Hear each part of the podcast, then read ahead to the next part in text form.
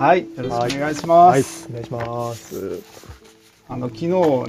ッチーの話からの、もう僕もこれまたリレーだと思ってちょっと話を進めていきたいと思うんですけど、昨日ツッチーの実際の経験談の中で、その最初にねこう働いた最初というか結構本格的に最初にガソリンスタンドで働いた時に、こうなんかすごいテンパるって話をしてたんです。志麻ちゃん聞いたかどうかわかんないんですけど、2倍速で聞きました。2倍速で聞きました。はい。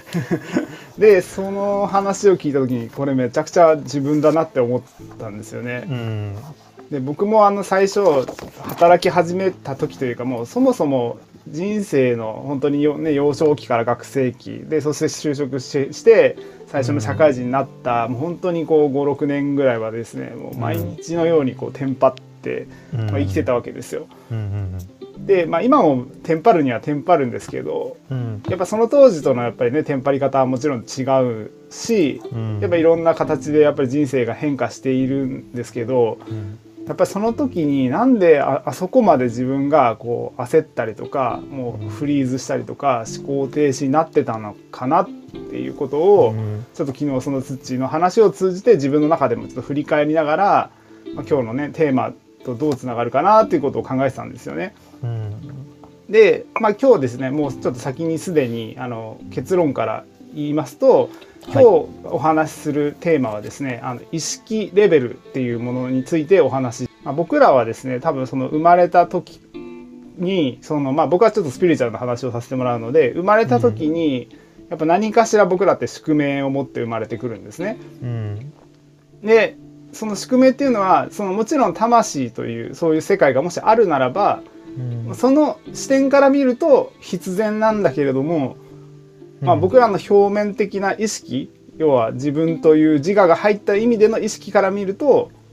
なんでこんなストーリーを自分に用意されなきゃいけないんだろうみたいな、っていう展開が多分一度や二度あったんじゃないかなと思うんですけど、なんか志麻ちゃんとかそういうのあります？ありますね。なんでなんだろうみたいな。絶望みたいな。絶望ですよね。なんかもう僕本当に10代の時絶望ばっかりだったので、そうなんかなんでこんなそれこそついてないっていうこともそうかもしれないし、なんでこんな目に遭わなきゃいけないんだろうみたいなことがすごい多かったんですね、10代。もちろん20代の頃も割と多かったんですけど、やっぱそこをやっぱ自分の中でクリアしていくときに、やっぱいろんなね心理とかねスピリチュアルとかそういう世界に出会っていくわけなんですけれども、やっぱりこの今日話すですね意識レベルの話、これはですねかなり結構十牛図並みにですね結構すごいお話なんですよ、実は。楽しみ。はい。ただこれすごい難しくて、今までこれ264日目って僕が話すの今日31回目ぐらいなんですけど。31回目にしてですね、今日初めてこの話をしていくっていう、そういう形なんですね。それぐらい多分いろんなものを統合して考えないともう何のこっちゃというぐらいの結構難解な内容なんだけど、でも分かるとですね、そういうことかっていうところが見えてくる、そういうお話になります。で、意識レベルっていう中でこのもともとあるこの意識レベルっていう話を作った、大元の、著書があって、その著書がですねパワーかフォースかっていうこの2つの、エネルギー、力で僕らは人生が働かされて、無意識でね働いて普段生きているんだよっていう、そういう内容になるんですけれども、自分がこう意図しようが意図しなかろうが、いろんなねやっぱりどうしても親子関係だったりとか、その人間関係だったりとか、その置かれた環境に応じてやっぱり育っていくものなので、実際どうなるかは正直人それぞれ違います。どんなに例えば恵まれた親から生まれたとしても、その誰かしらの影響一つで自分の意識がこう上がったり下がったりするし、逆にちょっとしたきっかけで上がることもあります。ただ人生のベースから見るんであれば、大体の人はその生まれた段階である程度この意識で生まれてくるっていうのが多分決まっていて、でそこを、例えば十牛図で言うならば悩みというところからまず足を踏み入れて初めてその自分の本来目指していた意識っていうところにこう登っていく、階段を登っていく、もしくはそう意識をシフトしていくっていう、まあ、そういう内容になっております。なるほどな。で、すごくこう図を見るとね、何人を描いてるのかがよくわからないかもしれないんですけど、なんかこう数字があるんですね。これ上下下から20から始まって、上はですね1000まであるこの意識レベルの表があるんですけれども、こちらの表が要は人生そのものの豊かさとめちゃめちゃリンクしてるってことです。そのまんま。高い方が豊かみたいな感じですか？そうですね。もう簡単にシンプルに言うと高い方が豊かなんですけど、でこれログって一応表ではログって書いてて、まあ、いろんなマップによってはそのエネルギーって書いてる人もいるんですけど、ログってこれ数字だけ見ると単純に例えば100から200に上がりましたって言ったらなんか2倍って感じするじゃないですか。ではなくてですね、実はこれ例えばですね200っていう、例えば今勇気っていう真ん中の数字を見てもらいたいんですけど、これ200ってこれエネルギーに換算するとこれどうなるかっていうと、これ0を1個取って乗数をかけるようになってるんですね。これ実はエネルギーの値って。ってことは200っていう数字は10の20乗っていうエネルギーがその自分の体ないし意識ないし行動レベルから生み出されている。10の20乗ってすげえ数だな。ってなるんですよ。ちょっと計算したら何分になるかよく分かんないですけどね。相当。そうで、その一方で一番下ですよね。恥っていう部分。あると思うんですけど、この端っていう部分は、まあ、その0を1個取ると2になるので10の2乗しかエネルギーが出ないってことなんですね。ってことはもう何倍違うんだって話じゃないですか。2乗と20乗ってどのぐらいの差があるのかちょっともう想像つかないと思うんですけど。そうですね、全然ですね。で、まあ、僕らはそのエネルギーがない時はやっぱりよくね、エネルギー学の話とかもするかもしれないけど、自分がエネルギーがないとかそういうね不安や恐れに苛まれている時はついついねその生きるための本能で人からエネルギーパクったりとか、まあ、そういうことをやってしまいがちなんですね。でそれがいわゆるフォースの領域、まあ、自分を偽っている領域でもある。このフォースの領域がその175から下の領域と言われています。はい。こちらに書いている領域でいうとプライドから下ですね。プライド、怒り、欲望、レベルってところを見てほしいんですけれども、プライド、怒り、欲望、恐怖、深い悲しみ、無気力、罪悪感、そして恥っていうこの領域で生きている人は実はその誰かを、まあ、例えばコントロールしたりとか、何かしら人からエネルギーパクりながらうまくね生きているっていう、まあ、人種みたいな形で捉えていただければいいかなと思います。でこの領域の人たちが、まあ、簡単に言うと人生のもうほぼ大半です。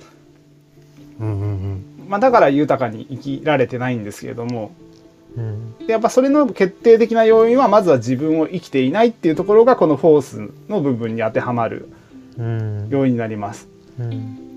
で話は戻るんですが、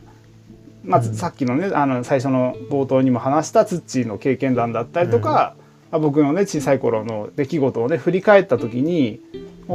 どんなやっぱ意識で生きてたんだろうなっていうことを自分の中でこう感じながらちょっとここの図を見てたんですよ。そしたらやっぱり僕の中ではこう無気力だったりとか、まあ、50の無気力だったりとか、それこそ30の罪悪感だったりとか、で、まあ、もしくは例えば恥をかくっていう部分のその20の恥だったりとか、もう本当にこの最低レベル、もうこの人生でなんか人生を展開させていたからこの、まあ、フォースって簡単に言うともう自分に完全に依存してる状態なんですね。簡単に言うと良くも悪くもそう自分がみたいな時期なんですよ。このフォースに入ってる時期ってだから他人を信用してないとか信頼してないとか、ね、その以外のなんか目に見えない世界を信頼してないみたいな時代なんですよ。志麻ちゃんちなみに社会人になったの 23 そうですね、からですか。はい、3ですね。はい。でやっぱりこの働き始めた頃って何もやっぱり社会を知らないし、まあ、もちろんこう人と関わる本質っていうのもほとんどの人は多分知らないまま就職だったりとかすると思うので、まあ、僕もそうだったんですけど、やっぱりなんかこう最初にねやっぱ3年間でいろいろまあ3年目までが結構大事みたいな話とかもね、よく社会人の話とか言うかもしれないですけど、その頃っていろんなことを覚えてやっぱ自分でできるようになるみたいな。なんかそういうのをこう学ばされる時代だと思うんですね、割と。でその中でやっぱりこう自分ができるようにならないとその社会に貢献できないとか会社の役に立てないとか、もうそれこそ給料泥棒って言われるとか、もうなんかそういうプレッシャーの中でですねこう自分を鍛えてきた方が多いんじゃないかなと、このね、スピーカーエリアにいらっしゃる皆さんもそうですし、下で聞いてくれてる皆さんもそうかもしれないと僕は思っております。でやっぱその時代はやっぱりこう、ね、自分を押し殺してでもやっぱりその何かしらこう社会の期待に応えるとか、自己犠牲になってでも他者に貢献するとか、なんかそういうようなやっぱりこう生き方をねどうしてもこう環境側からある程度要求されて、環境っていうか、まあ、例えば社会とかっていう環境から要求されて自分がそうならざるを得ないような、まあ、そんな状況が皆さん多分多かったっていうところだと思うので、多くの人は多分このどこかのレベルで多分まだもしかしたら20代ぐらいの頃は、まあ、お仕事されてたんじゃないかなと思います。ただ、まあ、例えばこれは僕の例なんですけれども、まあ、僕はその20代のもう20それこそ 3,4 歳ぐらいの時から、本当にこのままでいいんだろうかっていうことをずっと問いかけてたわけですね。でやっぱ10代の頃はどちらかっていうとなんでこんなにうまくいかないんだろう、なんか自分ってこんなになんかすごい運が悪くて不幸でみたいな、なんか悲劇のヒロインでみたいな、多分そういう方向性だったんだけれども、だんだんその自分すらも嫌になってきて、悲劇のヒロインやってる自分すらも嫌になってきて、いやなんでこんな人生今送らなきゃいけないんだみたいな感じでだんだんこう腹立ってくるわけですね。でそうやってこう自分の中でいろんな問いかけをしながら、どうやったらそういう豊かな人生を生きられるかとか、っていうのをこう僕も学んできたわけです。で、まあ、いろんなねそこから自己啓発をやらせていただいたりするわけですけど、結構僕はですね、早い段階でそれこそ25、26歳ぐらいの段階からもう結構本田健さんとか、まあ、そういう世界を結構知ってたんですよ。それこそ15、16年前ですよね。でただやっぱりその話を聞いたりとか、あと引き寄せの法則もそうですよね。引き寄せの法則も約15年前「ザ・シークレット」っていうのがね発売されてすごく有名になったんですけれども、こういうのをね僕はすごい食い入るようにですね、もうオーディオブックを聞き漁ったりとか、もう DVD を何百回とか再生したりとか、いろんなことやったんですけど、なんかやっぱなんか聞けば、当時はね僕の考えも浅はかったので、なんか聞けばうまくいくって思ってたんですけど、まあそう信じてねやりますもんね。そうそう、聞けば聞くほどなんかよくねこう耳学習とかでいっぱい入ってくるって思ってて、いろんな形でアウトプットしてったつもりだったんだけれども、なんかいくら聞いてもなんかよくわかんないみたいな感じ、よくわかんないっていうか頭ではよくわかってるんだけど、やっぱり体感レベルに落ちてこないみたいな。で、ね、本田圭さんの書いてる内容も実践してみるんだけど、なんかいまいち結果が出ないとか、そこでさらにモヤモヤするわけですよ。でやっぱそういうようなやっぱりいろんな悩みを通じて分かったのが、まあ、それこそ十牛図もそうだと思うんですけど、もう僕の場合はもう当時はめちゃくちゃ、まあ、その努力はしてたけれども、やっぱ自分のセルフイメージ、やっぱこの部分がすごくやっぱり低かったっていうのもありますし、まあもちろんその心のね部分ではすごく安定感もなければ、その自尊心っていう、まあ、いわゆるカウンセリングっていうところのセルフエスティームだったりとか、まあ、そういう自分の心の安全基地みたいな部分がやっぱ備わってなかったので、やっぱ常にこういろんな環境にさらされてはこうすぐ感情が乱れみたいな、でさらにはその本当は自分なりの信念もあったかもしれないけど、その信念も乱れみたいな、っていう感じでこうやっぱ自分の毎日が一喜一憂で終わっていく、みたいなところで苦しんで、そんな自分はダメなんだと自己否定に陥り、なんか負のスパイラルっていうような、もうそんな毎日だったわけです。20代ですらそんな感じです、私の場合は。でそこでやっぱりこの図を照らし合わせて分かるのは、なんかやっぱりその当時はやっぱり自分ありのままの自分だったりとか、そのできない自分っていうものに対してすごくこうジャッジをしていて、やっぱそのできない自分はやっぱり良くないとかダメなんだとかっていうことを自分が自分にこう十字架を背負わせていたので、まあ、おそらくそのうまくいかなかった要因もこの意識レベルでいうところのフォースの領域にまだずっとそこにとどまってたっていう、まあ、そういうことなんですよね。でじゃあ例えばちょっとフォースの領域のちょっと事例をいくつかご紹介すると、例えばですね、まあ、意識レベルで一番低いこの恥っていうレベルの普段いらっしゃる方の、まあ、癖があるんですけど、なんかやっぱりまずはここにいる人たちっていうのはやっぱこう惨めとか、まあ、恥ずかしいとか、なんかそういうことに対してめちゃめちゃ過剰になってる人なんですよ。で僕は結構昔恥ずかしい思いをするとすごい嫌で、やっぱり昔小学校の時の先生があまりにもひどくてちょっとバカにされてた時代が長かったので、なんかバカにされないようにしないとみたいなプレッシャーでやっぱり勉強したりとかいろんなことを学んで、その動機がやっぱりその前向きな動機ではなく、なんかバカにされないために学ぼうみたいな感じになってたわけです、途中まで。そうだからちょっと自分の中でこう言葉のあやを間違ったりとか、そのうまく言葉を喋れなかったりとか、その何か突っ込まれた瞬間に、あ恥ずかしいみたいな、なんて自分はダメなんだみたいな感じになって、そのほら一つの例えば結果が出なかった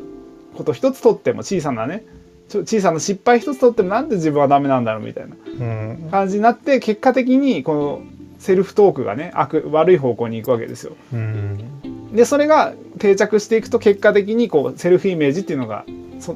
出来上がるので、そのセルフイメージが出来上がってさらに信念が固まって、やっぱり自分はダメな人間だみたいな、っていうことをずっとこう、エンドレスでね繰り返していくっていうことをやっていたのが、まあ恥の領域みたいなイメージをしていただければいいかなと思います。でもう一つですね、ちょっとご紹介させていただくと、これ怒りの意識レベル。怒りの意識レベルは、150ですね。150の住人の方々は、まあ、人のせいにするとか、もしくは自分の周りには味方がいないとか、そういう世界観をお持ちの方が多いです。なんか自分はこんなに頑張ってるのに、なんかあの人は何もしてくれないとか、ありますよね、こういう世界。ありますね。そういうもし世界観を日頃からもしお持ちなんだとしたら、まだご自身の中で怒りっていう意識レベルのフォースの領域にとどまっていて、本来のねやっぱり自分が力を発揮できてない、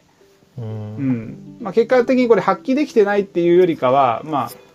あ、それあなたじゃないよって言われてるってことなんですね、これ。本当の自分生きてないからそういうこと起こってるんだよね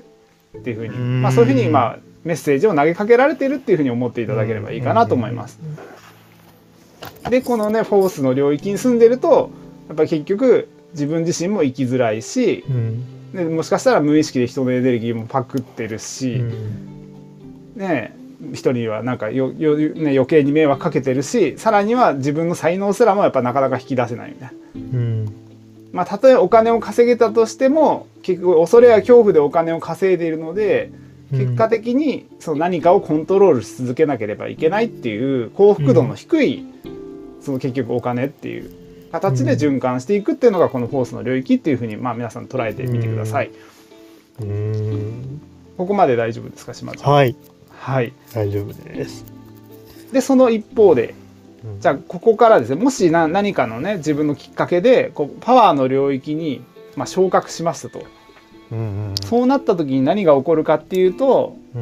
まず一つはやっぱ自分で自分の人生を生み出せる力が備わっていきます。まあ、いわゆる、まあ、ツッチーがよく言うねこのエンパワーメントっていう話にもなりますし、それこそ先週僕がお話先々週かな、先々週マズローの7段階欲求プラスワンでお話しした、はいはい、この本音から来るやっぱ魂の活力によってやっぱエンパワーメントされるっていうところがこのパワーの領域になります。でパワーの領域になると何が起こるかっていうと、自分の人生を生きているだけで誰かの応援になり、そしてその人の幸福度も高めていく。